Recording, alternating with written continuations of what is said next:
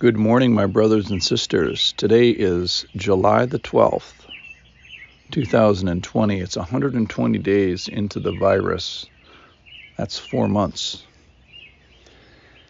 We are on our journey of a mostly sequential walk through the Gospels, and we find a very interesting story where Jesus they want to throw him off a cliff for the things that he says. So the question that we're going to get to is what would cause a group of people to want to throw Jesus off a cliff when it started so well? So we are actually in Luke chapter 4, and we're going to start with verse 16. And this is a happy, kind of a rainbows and puppies story for a while and then it turns bad, and at the end, they want to throw him off a cliff. So, the critical part of the story, or one of the critical parts, is that Jesus is in Nazareth, his hometown where he grew up, and uh, the other Gospels in Matthew 13, they summarize this little passage in a much more quick way, and they say, and it says, a prophet is not without honor in his own town and in his own household.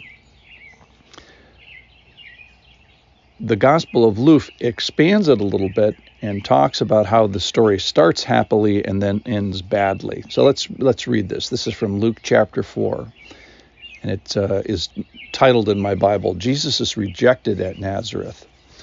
And he came to Nazareth, where he had been brought up. And as was his custom, he went to the synagogue on the Sabbath, and he stood up to read. And the scroll of the prophet Isaiah was given to him. And he unrolled the scroll and found the place where it was written, The Spirit of the Lord, this is from Isaiah 61, the Spirit of the Lord is upon me, because he has anointed me to proclaim good news to the poor. He has sent me to proclaim liberty to the captives and recovery of sight to the blind, to set at liberty those who are oppressed, to proclaim the year of the Lord's favor.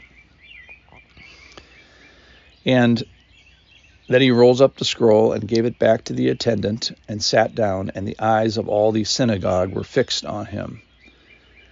And he began to say to them, Today the scripture has been fulfilled in your hearing. And all spoke well of him, and he marveled at the gracious no, and all spoke well of him and marveled at the gracious words that were coming from his mouth. And they said, Is not this Joseph's son?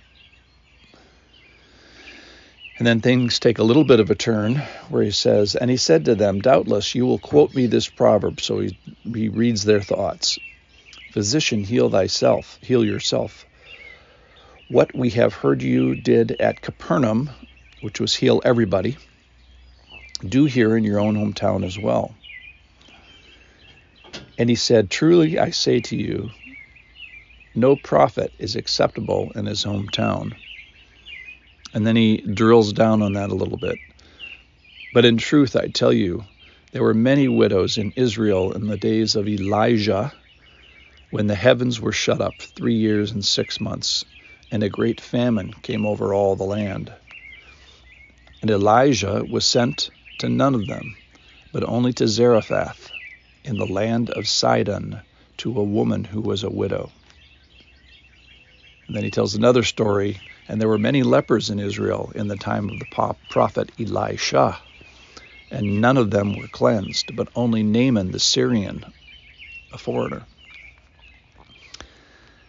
So these are the people that just marveled and were all happy a second ago. Verse 28. When they heard these things, all in the synagogue were filled with wrath and they rose up and drove him out of the town, and brought him to the brow of a hill on which the town their town was built, so that they could throw him down the cliff.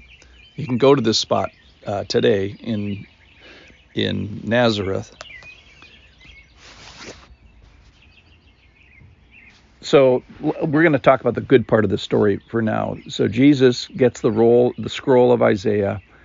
He rolls it out to Isaiah uh, chapter 61. We call it chapter 61 now. And he reads, The Spirit of the Lord is upon me. So he quotes, he, he, he reads these words from Isaiah. And then uh, radically, he says, Today this scripture has been fulfilled in your hearing. So he, he claims some very big things. He, he, I think he claims he's God, which is kind of re- reason to, to get excited enough to kill him. But really, what he says uh, he says, The Old Testament is about me. Later on in Luke chapter 24, after he rises from the dead, he walks uh, a couple of guys through uh, on the road to Emmaus, all the Old Testament references to himself. Uh, he basically says the Old Testament is Christocentric and was pointing to me and sometimes very specifically about me. And this is one of the examples where it's very specifically about him. He also says that the prophecy that was written in, uh, this is about 600 BC, is being fulfilled now in 32 AD uh, in real time. And then he rattles them a little bit and says, Hey, I know what you're thinking. Uh, and it's not the only time in Scripture, but he says, I know what your thoughts are.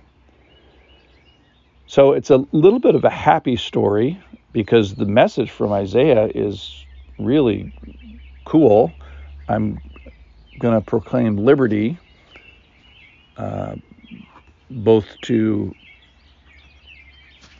bad things and illness and sin. I'm going to give sight. I'm going to give physical sight to some and spiritual sight to some. I'm going to give freedom, again, freedom from sin and bondage and death. I'm proclaiming something that we've been waiting for for a long time uh, a year of the Lord's favor. That I'm here, and I'm, the way I'm going to do that is by uh, dying on the cross. But tomorrow, we are going to explore why we went from this very happy moment where they marveled at the great these gracious words who couldn't like these words from Isaiah and then in five minutes they're going to be trying to throw him off a cliff. So we'll talk about that tomorrow. But today, the news is good that Jesus says, The Bible is about me, the Old Testament is about me, and the Spirit of the Lord is upon me. He has anointed me to proclaim good news to the poor, liberty to the captives, sight to the blind, liberty to those who are oppressed, and to proclaim a year of the Lord's favor. Amen.